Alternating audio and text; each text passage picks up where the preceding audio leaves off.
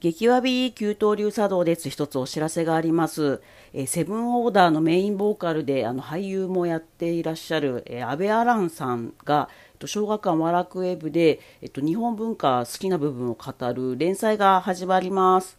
こちらの執筆を給湯流茶道が担当することになりました。ぜひ皆さんも見ていただけたらと思っています。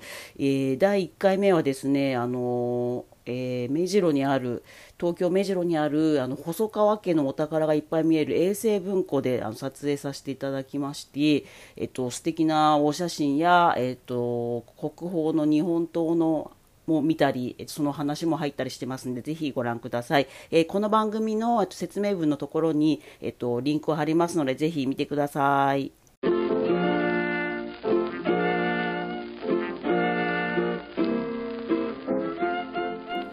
激わび給湯流茶道です。給湯流茶道はオフィスの給湯室で抹茶を立てる茶道ユニットです。信長や秀吉が戦の陣地内で茶会を行いリフレッシュしてたというエピソードをもとにサラリーマンの戦場であるオフィスで茶会をしようというコンセプトです。この番組では給湯流茶道メンバーたちが、えー、週末や出張先で博物館や美術館に行き、展示を見て知ったことをレポします。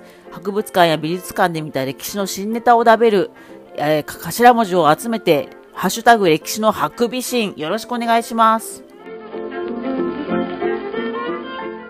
お願いします。はい、えー、今日はあの初登場のゲストを来ていただきました。自己紹介お願いします。はい、生沢優子と申します。歯医者でえー、はい、で株式会社デンタルディフェンスという会社で予防歯科みたいなことをやっています。よろしくお願いします。社長よろしくお願いします。はい、実はですね、中学高校の同級生様でございまして、急に敬語、はい、で、まああのあのまあ数十年もああんまり会えてなかったんですけど、この前ついこんねこう2023年春に突然のまあコロナ明けてみんなうずうずしてたんですよね。あの突然の同窓会が開かれまして。はい、あの女子校だったんですけど、はい、アバンチュールとかなしでねもうみんなマダムが集まるみたいな感じで。なんだアバンチュールっていや、かんない、驚愕だったらね、わかんないけど、そこから不倫とかあるんじゃない？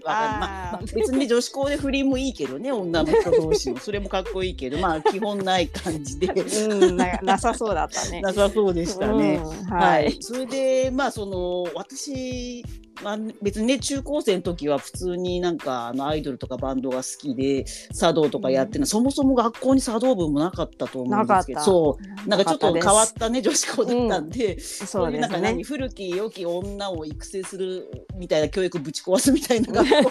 で多分そうそうだから華道部もなかったねお花もね。ね。そうそう。で茶道の茶の字もなかったんですけどまあここそう。まあまああるあるですけど、まあ、急に30代になってね、うん、あの日本文化かっこいいいみたいになって私が急に給湯流茶道っていうのをやってまあまあ10年以上経ったんですけど、まあ、それでいえいえいえでその同窓会のねあの幹事の人が気を利かせてくれて、まあのなんかその変な茶道やってんだよねって言われてなんかデモンストレーションいいよやっちゃいなよって言ってくれてあ今このジャニーさんのしゃべり方やるとあっち炎上するか。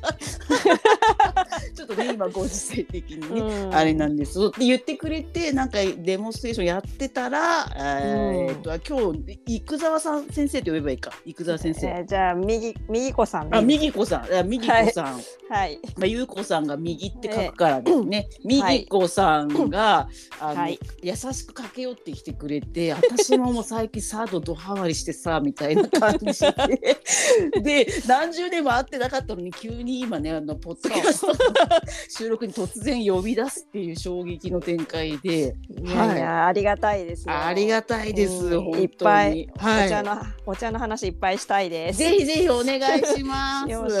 はい。はい、というわけでですね今日は一ネタを持ってきてましてはいはい、京都に建仁寺っていうめちゃくちゃクソデカのお寺があるんですけど、まあ、お宝もいっぱい持ってて、うんうん、でまあ私たちがうん十年前に日本史で習った時は英才って言ってたあの覚えてます、うん、あの鎌倉時代に中国渡ってお茶の木を持ってきて日本に広めたっていうカリスマのお坊さん今要塞とか言うのかな、うん、要塞って書いて言うよね。そう、英才でええやんって思うんだけどまあいろいろあって要塞さんの関わってるお寺らしくって、うん。で命日間違えた誕生日が4月の20日なんですって、えー要塞さんの。はあはで、まあ、今コロナで数年やってなかったんですけど毎年そのお誕生日に要塞、まあ言い方柔らかくとフェスをやるみたいな要塞フェス。あ私の中ではフェスだったん生ですけど。誕フェス。そうそうそうそう、はい。生誕フェスをやってて、うんうん。でまあ一回も行ったことなかったんですけどすごいあのあの某あの、うんなんで主流派閥派閥じゃない主流流派のうん。本当に素敵なあの伝統的茶道をやってるちゃんとしたあのお茶の先生がご好意で、うん。お。あのああんたも来てみるかって言ってくださりましてですね。どういうあのお知り合いなんですか？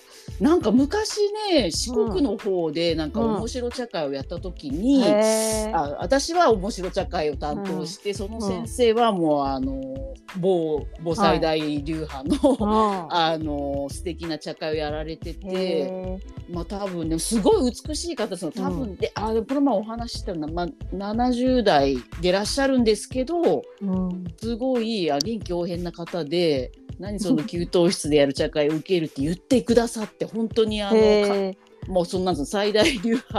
あのあの派閥派閥じゃねえや流派の中でもきちんとその、なんだろうなんとか支部とかさ支部長とかさ、やってらっしゃるような方なんだけど、うん。そうそう。でまあ久しぶりあんた生きてんのかっていう感じで あのいあのまあいっぱいその方じょあのえお偉い方だから枠をお持ちで多分。へえすごい。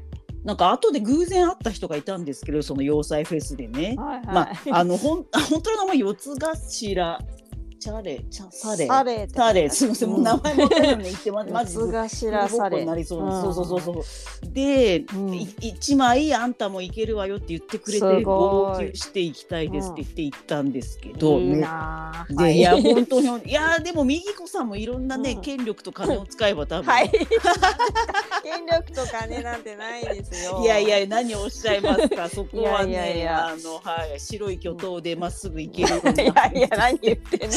わけわかんない。本当にそんなんないからもうあの給湯流の茶道のあの、はい。師匠についていきますんでね。もし今度そういう機会があったら声かけてくださいよ。いや夢はじゃあ四つ頭茶会のね、あの、うんパーケンがパーケンが手に入るぐらい権力を持つってことですね、給湯流。いやいやそれじゃあ一つの目標にして頑張ってください。はい、でめちゃくちゃ面白かったんですよ。あであの皆さん皆さん知ってるかわかんないです。京都の大きいお寺って、まあんうん別に鎌倉とかもそうだと思うんですけど、まあ、建仁寺って名前だけど達中って言って、まあ、いろんな人が寄付した、あうんうん。の小さい寺がその巨大な、まあ、東京ドーム例えば1個分1個分は嘘か、まあ、あの 大きい中にうん。あの10個ぐらいその達中っていうのが基本ある禅寺が多いんですけど、あのうん。秀吉にあの切れられて利休が切腹するきっかけになった大徳寺っていうのも京都にあるんです、そこもやっぱいろんな達中があって、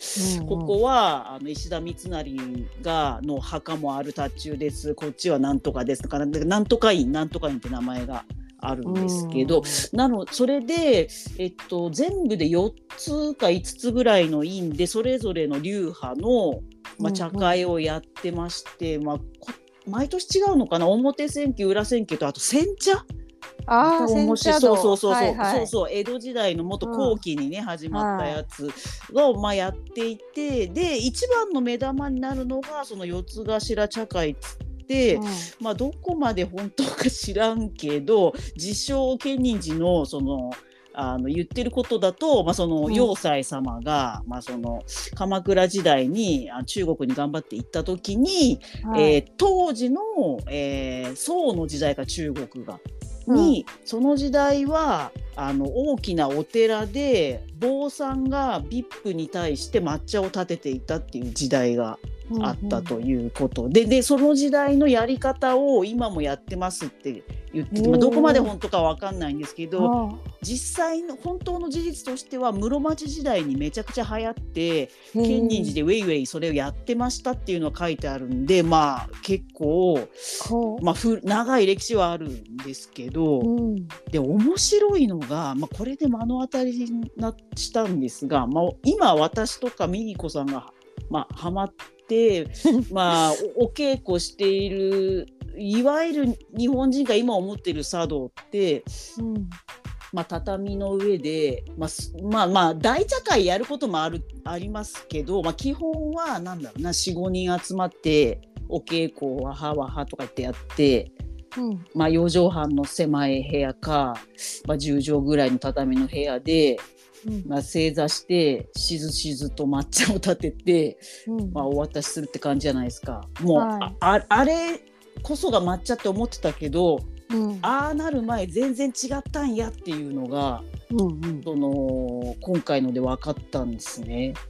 そのまあまあまあ少なくとも室町時代に激流行りしてその建仁寺のイケメン坊主がビップをが来るとまあ イケメン集めてましたよ。うん、若手2人なんかねコンビであ今回？語彙力があれなんですけどあれなんですけどあのシンメトリーであの2人ずつ登場してくるんです。普通ほらもう私たちが洗脳されてるというか基本1人の亭主というか、うん、あ抹茶立てる係1人しか基本いないじゃないですか、うん、でその人がさらさらさらって立てて「どうぞ」みたいって「お手前いただきます」とかいうのじゃなくて、超パフォーマンスで、うん、あのあの若手イケメンコンビとなんかイケオジコンビの2人多分だから選ぶんじゃない建仁寺めちゃくちゃ多分だから修行僧行って今年はお前行けとか言われて、うん、多分3日前ぐらいからエステとか行ってば行ってないかもしれないけどやるぞ俺がみたいな。メンズエステに。そうそうそうそう。っていうぐらいのそうそうそう。私にはそうキラキラ見えたんですけど。で2人ずつで、うん、あのすっごいでかいなんかお盆みたいなのに、うん、どかどかその茶碗を天目茶碗ですね。やっぱ、はい、昔はあの私たちが当たり前のように使ってるような茶碗はやっぱその。えー、なんだ。一回室町 将軍が派手ド派手な茶会をやった後に、うん、あえてそのやつれた感じにしたその堺のシティボーイの商人たちが派手な天目茶碗じゃなくてもっとなんかそのまあそれこそあのボロボロのご飯茶碗とか使おうぜみたいになった後しか知らんから、あれ、うん、まあ、だから天目茶碗中国のちゃんとなんか漆で、あのなんかあれなんていうんだっけ天目茶碗を乗っけるやつあるじゃないですか。はいはい、語彙力ないんですはいはいちょっと今 今もう。そう、美術の図鑑を見ながら、ね、さすがミリコさんありがとうございます。なんかほら基本私なんかあのあの基本私たちが基本のお稽古でやってる今の茶道ってもう畳に直接茶碗を置いちゃうじゃないですか。うん、で当たり前だと思ってるけどあれは一番やつれやつした感じというか、うんうん、そのあの庶民とまではいかないけど、まあ、その商人の人たち、まあまあ、金は持ってるけど身分としてはまあ普通の人がその畳に直接もう茶碗を置いてミニマルに。シックにやる、まあ、まあわび茶なんですけどってなってるけど、うん、その前だからその、まあ、自称あ自称宋の時代のだから鎌倉時代の中国の飲み方としてはなんかもうすっごい、うん、めちゃくちゃなんか漆塗ってあるめちゃくちゃかっこいい、クソデカのまあちょっと語彙力ないクソデカのなんかお盆に。はい。抹茶を入れた状態のその天目茶碗、うん、まああの、うん、基本身分が高い人が飲む茶碗でその直接その畳とかに置かずに、それをその受ける漆の木でできたそのおミニお盆がさらについて状態で持ってくるんですけど、それが超面白くて、まあそれが本当に宋の時代にやってたのか室町時代に盛り上がりすぎて振り付けがついたのかは知らんけどまあ、うん、とにかくカンフーっぽい動きで出てくるんですよ。じゃらみたいな。まあ、ちょっと語彙力ない、まあ、多分 YouTube とかにも上がってると思うんですけどその2人でシンメトリーでそのコンビで、くるくるってきて足もスッスって入ってきて、うん、えこれその4歳のさ、4歳の様の,、あのお軸がかかってますよね。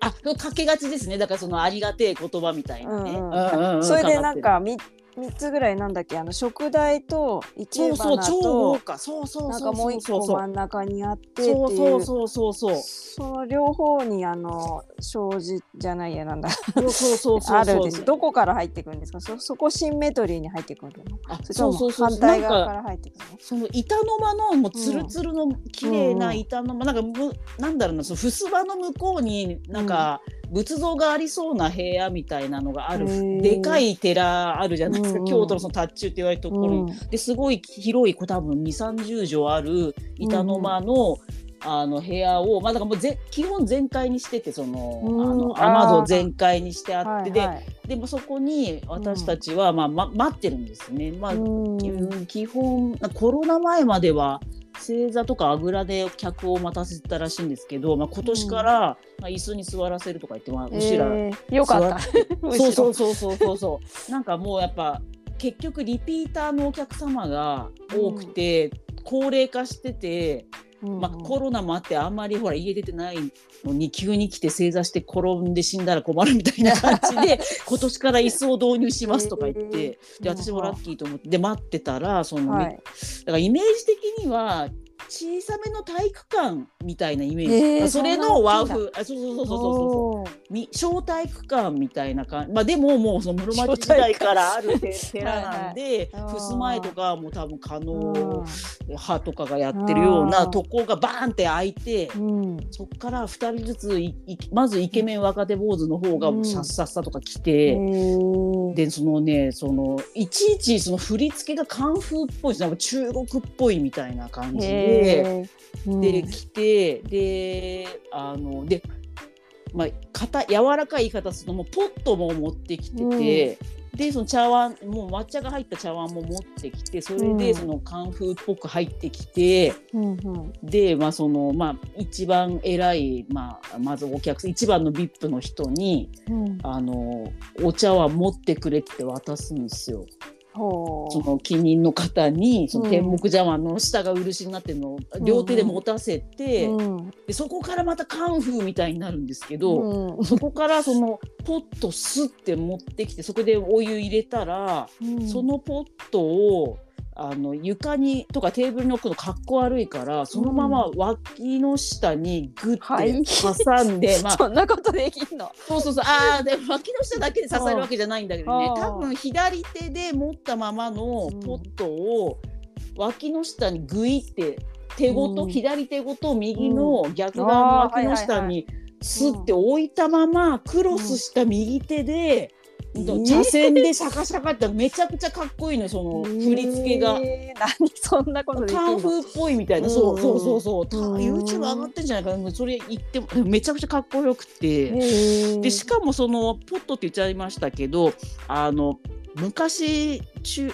中国シルクロードを渡ってうん。そのイスラム圏ともすごい貿易をしてたんですね。うんうん。でなんかもう慶徳鎮みたいなところってその、まあ、日本には日本のわびた茶碗を発注されたら作ってたけどうん。そのイスラム圏はそのちょっとい 今だとあのコーヒーをハンドドリップで入れる意識高いさうんあのおしゃれなコーヒーカフェとかでさあのなんつうの語彙力なんだけどじょうろみたいなやつあんじゃんちょろちょろちょろちょろってはい。できるやつ、うん。あの形っていうのが、うん。なんかその古代昔からそのうん。イスラム圏の方にあって、そういう。あこれその形なんだ。そうそうそうそう、へー。でそれを多うん。分中国でもそれを鉄で作ってるのかな、うん。で漆塗ってんのかちょっと詳しくはちょっと皆さんあの詳しい人にめあのお便りいただければと思う。その だお便り。そうそう。だからパッと見ると、うん。もう私からしたらあこれシルクロードのやつやみたいあなわかるんだ。すごい。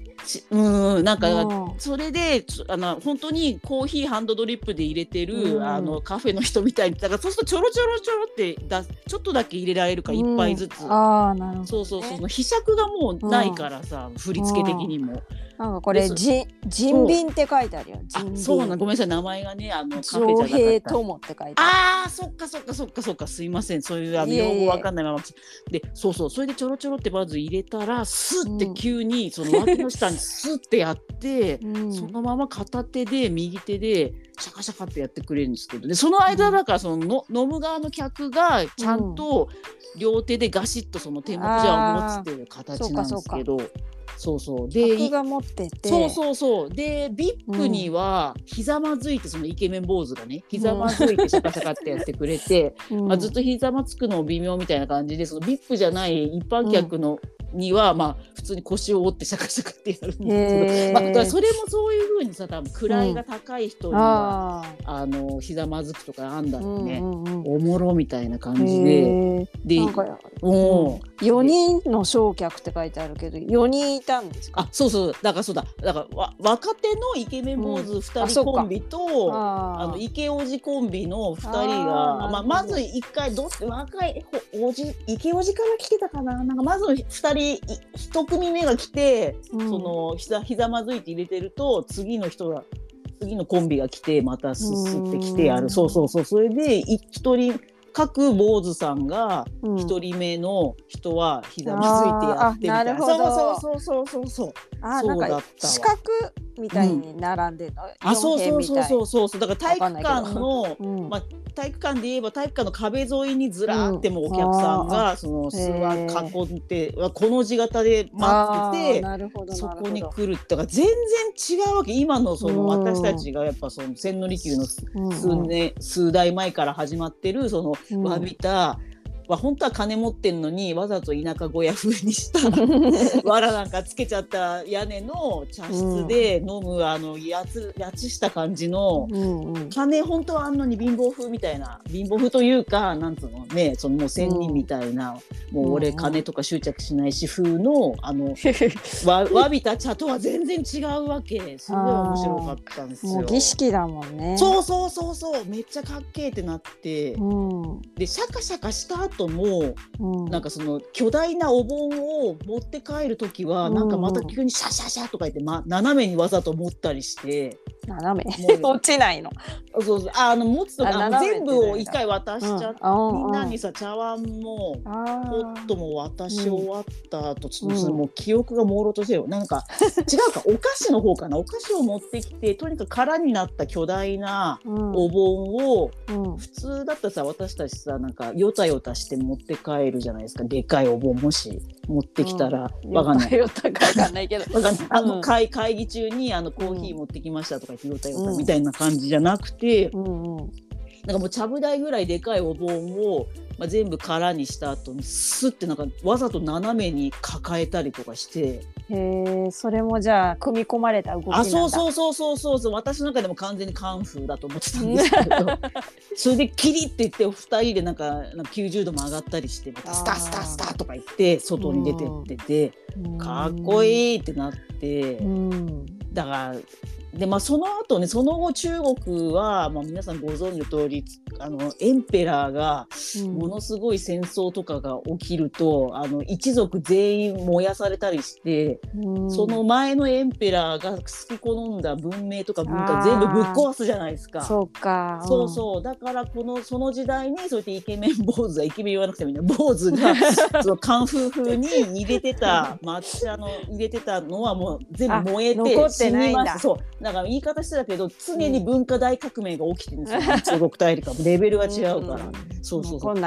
そうそうそう。だからなんか前、まあ、話が飛び飛びで恐縮ですけど昔なんか香港のあの空港でトランジットで待ってた時にうん。なんか、えっとおお茶のなんか展示してるブースがあってわーって見に行ったら、まあ、それは中国のお茶の歴史ね。もちろん、まあ、うん香港だったから。うん。で私たちでいうとこの縄文時代みたいなノリで大昔の, まうん。あのお茶の飲み方ですわらみたいな感じでうん。抹茶が設置あーされてた。もう今こんな風に飲まないけどねわらそうな。だよね。天そうそうそう。茶そうそうそうっていうのはもう。日本しか残ってないんだそうそうもんねそうそう。でそれ見た時に、あうん。私たち日本の茶道は中国でいう化石？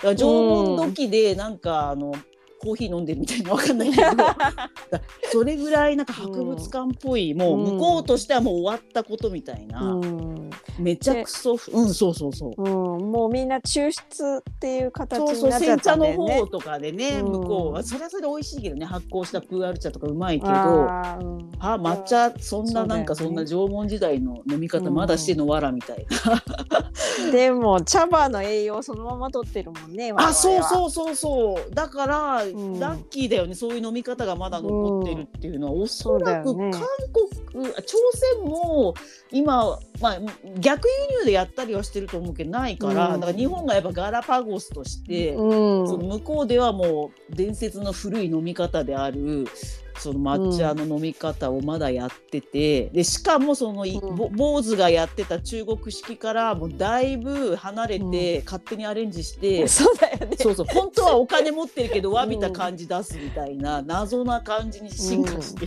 て、国焼きとか作っちゃったもんね。そうそうそうそうそうそうそうそこまで行っちゃってもうなんかさだってさやっぱ平和な平和なのよ日本はもちろんね、その戦国時代もいろいろあったけどその一族抹殺して文明ごとぶっ殺すとかないから日本は。うん、やっぱ天皇がね。そうそう天皇もなんやかんやでずっといらっしゃるでありますし、うん。だからもうそのね鎌倉時代に要塞がへへって持ってきたその抹茶の飲み方も延々と今も残ってるから、うんやっぱ平総じて平和です。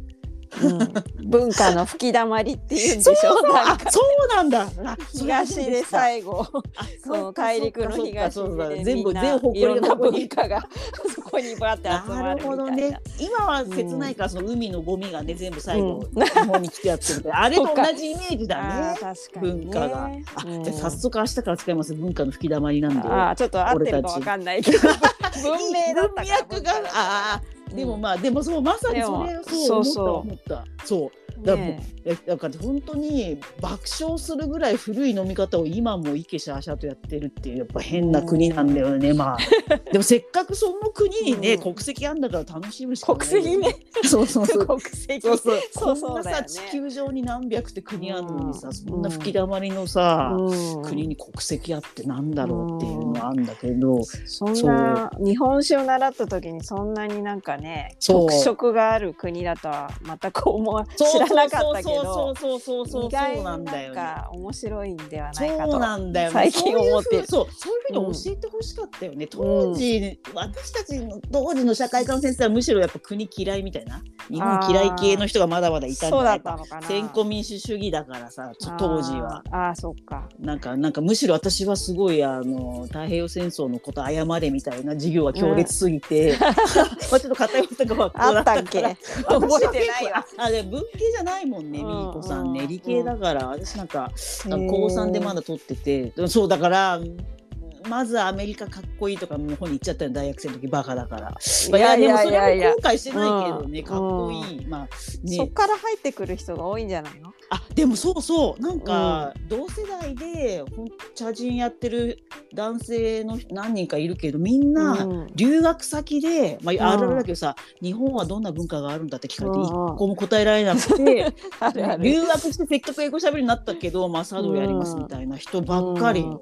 そうだよね。ね。全然自分の国のこと知らないよね。そうそうそう。だからまあ特徴が、うん。そうなんだよだからやっぱ第二次世界大戦の後から急にそうなっちゃったんだよね。だからそれより前はさみんなさ能も歌いもやってうん。伊勢物語とか源氏物語知っててとかいう、うんなんか私たちだけ超そういう意味では運悪いよね。ね。ずーっとさ、まあ平和でさ平和だけど。そううん。ずっと基本は平和で千年さずっと同じ古い物語をさ、うん。共有して読めててきたのにさ、うん。そのなんか第二次世界大戦で一気にい一瞬ぶっ壊れちゃったからさ全然読めない、百人一首もはもうおぼつかないもん私なんか。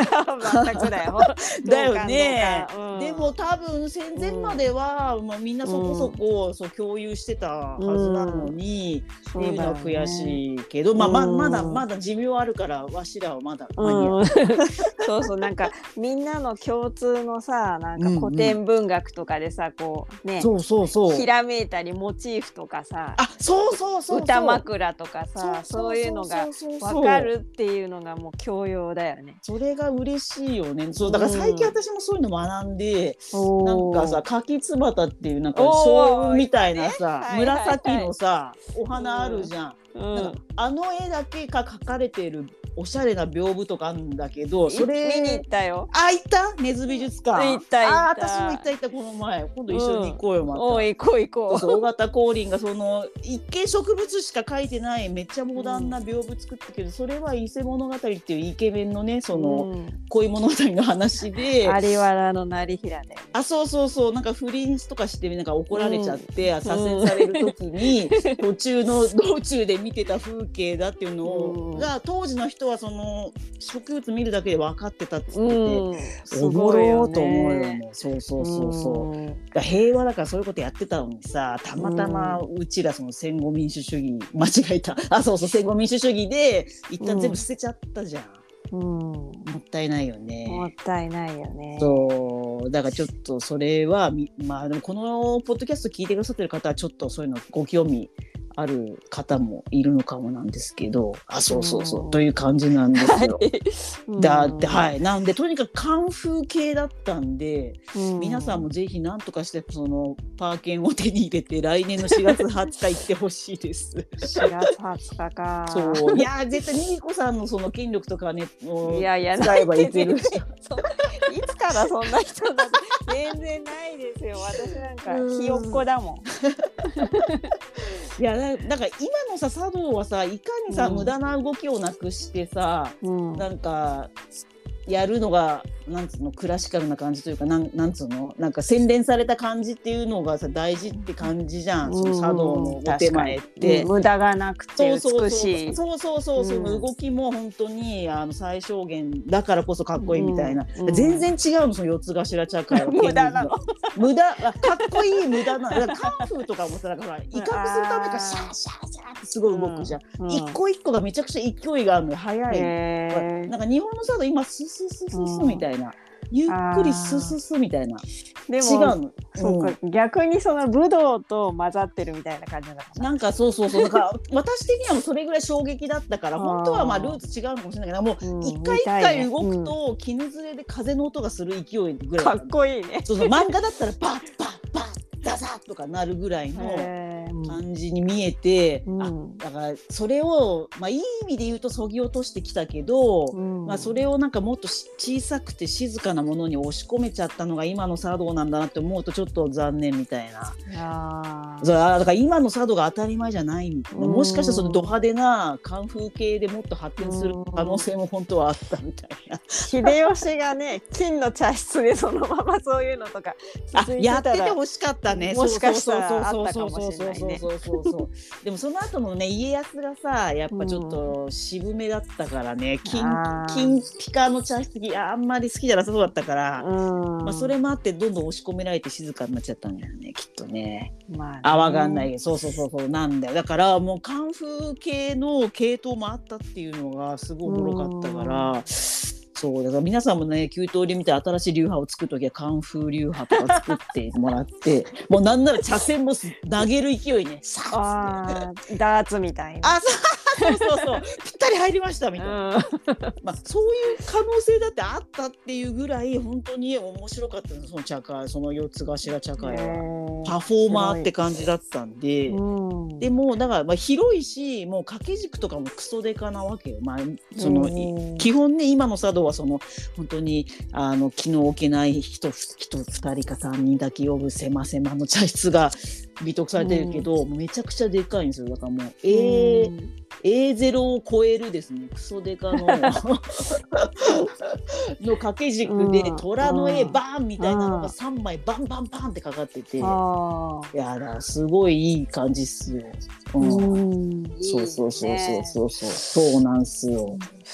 それでみんななんかワイワイしてたの？終わった後ワイワイ感あったよ。うんうんすごいなこりゃみたいな。そうそうそうそうでみんなあの坊主かっこいいなとか絶対思ったり、まあ、当時も BL とかあったかもしれないしね。そうだ。ね当時はね、うんそういうのいっぱいあったんじゃないですか？そうだよね。ね絶対そうだよね。そうそうそう。うんだからもう本当今と全然ノリが違ってて、うん。あ今も今で別に全否定するわけじじゃないんですけど もともといろいろあったんだなっていうのを皆さんもぜひ、うんはい。確かに。ぜひにお願いします。はい。そうそう。でおお菓子もさ、まあ、先に食べるお菓子もこんにゃくだったよ、こんにゃく。え、甘くないの？甘くなかった。甘くなかった。うん。こんにゃくで。形は？形はもう今記憶なくしたけどえ？普通になんかちょっと四角一かけらみたいな。うんで私勝手に甘いと思い込むじゃん、うんうん。頭がそうなった、うん羊羹かなと思って食べたら、うん。薄暗いからあんま見えなくて羊羹じゃなくてこんにゃくでえ醤ー醤油味みたいな。めっちゃ美味しかったけど ビビってそう、うん。だから本当に今の茶道じゃんと関係ない感じがあったんだなって思ってあーそうなんですよ。まあ面白かったね。そうそうそうそう要塞が茶を持ってきた時の残してるわけだから、千そうそうそう。何年、うん。千二百年とかなんかわかんないけど。だいぶ前だよね。鎌倉時代がいい国作ろうぐらいでしょ雑そうだよね。だからざっと千年前みたいな。そこからまだね利休が出てきた時代でさえもう後って感じなんだよね。そうだからそういう視点で見るとそう最近じゃんみたいな、そうそうそう最近急に変えたんやんみたいな最近なんだよね。誰に許可取って変えたんだよお前茶の湯をみたいな 京都の人ってさ戦争のこと、先の戦争って言ったらさ、うんうんうん応仁の乱なんでしょ？戦前から中心部にいるかどうかでマウント取るんだよね。そうそうそう。う。ちは戦前からおります女性みたいなさ ううざーみたいな。そうだからそういう人にとっては利休もペーペーかもしれないようん。ね。最近の人なんだろそううそうそう。そう。そうそういうことですわ。さすがミリコさん。そうなんですよ。いやいやいやなので、ねうんぜひあの来年皆さん行ってみていただければと 思います。楽しいですな。はいという感じでちょっと今日はじゃあこの辺りにしよはい、うと思うんませんね。ですけど、、はいい。えいえいえいえすみません私ばっかりいろいろ喋っちゃったんですけどいえいえ。なんかミリコさなんかお知らせとかあればぜひお願いします。ありがとうござあいます。はいはい、じゃあお知らせね、えっ、と私本を書きましてありがとうございます。あの歯とあ歯医者なんですけどね、歯と口を整えるアンチエイジング、自宅で毎日できるセルフケアっていう本をビジネス社さんから、あの今年の2月に出させていただきまして、あ本当最近なんですね。はい。2023年2月。そう最近なんですよ。ありがとうございます。はい。それでまあアンチエイジングですね。この番組を聞かれてる方は興味あるかわかんないんですけど、うんうん。歯って歯とかね、口って実はすごくアンチエイジングに関わっていて、えーまああの健康を維持するために口と歯をきれいにしとかないとばい菌をそのまま飲み込んじゃったり体の中に撒いちゃったりするってことなんですよね。なの、でそれをまああの皆さんに気づいていただきたいなと思って、うんはい、うん免疫力とか睡眠とか、あといびきとか口臭とかね、えーそういうあたりをちょっとあの歯と絡めて書いておりますのでもしよかったら。当てはま あ読んでみていただきたいんですけど中にはですねあのお茶のところも、あのちょっとありましてはい。お茶にはねフッ素っていうあうんの歯にいい歯を強くするような、うん。えー成分だとか、うん。あと有名なカテキンですね、とか、まあ入ってますのでいろんな成分入っているのでうん。あの歯にもいいんですよ。いやフッ素が入ってるの知りませんでした。で歯磨き粉とかに人工的にね入ってるもんだと思ってたら、そうなんでまさかの天然のフッ素が。そう。なんですよ。お茶にいっぱい入ってますんで、うんうん。まあお茶を飲んでる人はやっぱりね歯が良かったりとか、うんうん。あと、まあ、お茶でそのコミュニケーションを取ることでいっぱい喋って唾液がいっぱい出てみたいなまあそういう間接的というかねそういうのもあるみたいなんですけどなるほど。とにかくまあ、私もお茶にはまって、うんうんうん。えー2年半もうすぐ3年なんですけどイエイイエイ。えー それでそれに合わせましてあの噛むことっていうのはすごくえー、体にいいんですね。脳にもいいですし脳が活性化するし、はい、免疫とかねストレスとかにもいいので、そのお茶と、えー、噛むっていうことを合わせたレシピとかもね載ってますんでオリジナルレシピです。おはい、あの人気料理研究家の上原真理子さんという私の親しくさせていただいているお友達、この方もあのお茶にはまってまして、えー、お茶と着物に はまってまして、よくお出かけするんですけど、その方にお願いして、あのあと特典のレシピも3つあるんですけどつまり全部で6つレシピを考えていただいてそれが、はい、本の中とかあのホームページ特典のホームページとかで紹介されてますのでぜひですねこちら見ていただければと思います。ああとねあの下ブラシえー、わかります、えー、舌を掃除するやつ。なんかまん丸かったりするやつ。そうそうそう。私あのえっ、ー、とガレードナンバーワンサブスク電動歯ブラシっていうね、あのガレードっていうところの、あの歯科の顧問を務めさせていただいてるんですけども、えー、はい、それでそこの会社のあの。えー、あれですね特典で、あの下ブラシを申し込むと無料でもらえますので、うんうん、えー、マジで、はい、本の中に QR コードがありますのでぜひね無料の下ブラシをゲットして本の内容と、あの同じように、えー、掃除口の掃除綺麗にやっていただきたいと思います歯磨きですね。なるほどです。はい、ぜひよろしくお願いします。はい、そしたら後でこの番組の紹介の文章があるんですけど、はい、そこに、はい、本の直リンク貼らせてもらうんで、後でいただいたら、なんで皆さん番組の、うん、あの説明文のとこ見てぜひ飛んでみてください。はい、お願いします。はい。じゃあ、あの、15分で終わらせるっつって言うすいません。なんか、つ、やっぱり長々喋ってて、すいません。もっと喋りたかった。あ、じゃまたの話ね。あ、マジで、お願いします。はい、ありがとうございます。ありがとうございます。はい、じゃ今日はありがとうございました。ありがとうございました。はい、失礼します。失礼します。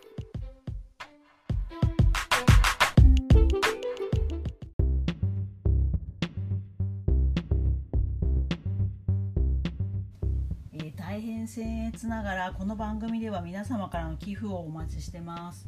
本当缶コーヒーが買えるようなお金でもめちゃくちゃ嬉しいのであのご検討いただければと思います。まあ、いただいたお金はあの博物館や美術館にお金に充てさせていただこうと思ってます。えー、ペイペイでわびさび910、えー、小文字で WABASABI910 は数字。こちらに送ってもらえたら嬉しいです。はい。あとまた給湯流茶道はあの Twitter や Facebook インスタ YouTube などもやってますので給湯室の給湯に流れる給湯流に茶道で検索してみてください。では今日もありがとうございました。えー、博物館や美術館で見た歴史の新ネタを食べる歴史のハクビシンでした。ありがとうございます。